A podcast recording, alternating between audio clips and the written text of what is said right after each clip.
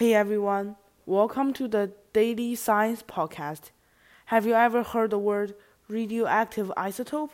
Well, the radioactive isotope is an atom that excess nuclear energy and causing them to be unstable. They release energy through either alpha, beta, or gamma decays.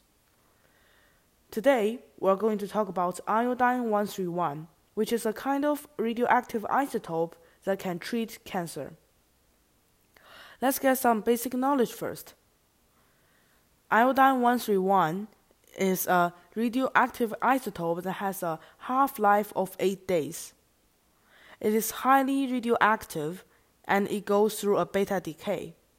In the beta decay, there is about 10% of gamma radiation and approximately 90% of beta radiation.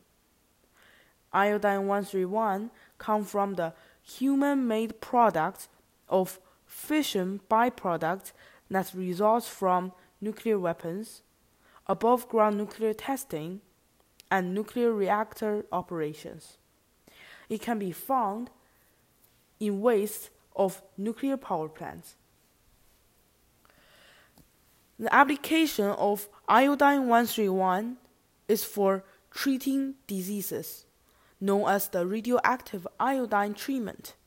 It is a kind of internal radiotherapy, which is to put the radioactive isotope directly to the cancer cells. The radioiodine therapy is a medical treatment for thyroid cancer. Basically, the patient will swallow the iodine 131, when it is swallowed, the radioactive isotope will circulate through the bloodstream in the body and absorbed by the thyroid cancer cells. Then, the radiation in iodine 131 will start destroying the cancer cells. The radioactive iodine can only target certain thyroid cancer it has little impact on other cells. It is used for follicular thyroid cancer and papillary thyroid cancer. Iodine 131 can treat cancer even if it has spread. However, this treatment is not always suitable for thyroid cancers. Before people receive this treatment, they will get a test dose from the doctor first, in order to make sure that the cancer cells can absorb the iodine. Generally, the treatment of iodine 131 will given at three conditions.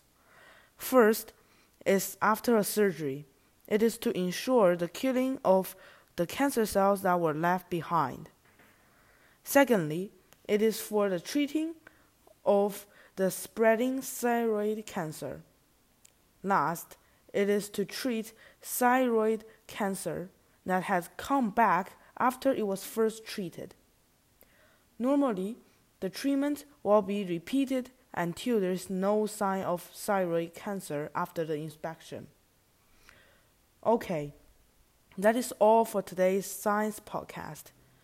Using radioactive isotope iodine 131 to treat cancer. It is an amazing process. It also cured a lot of people who were suffering from thyroid cancer.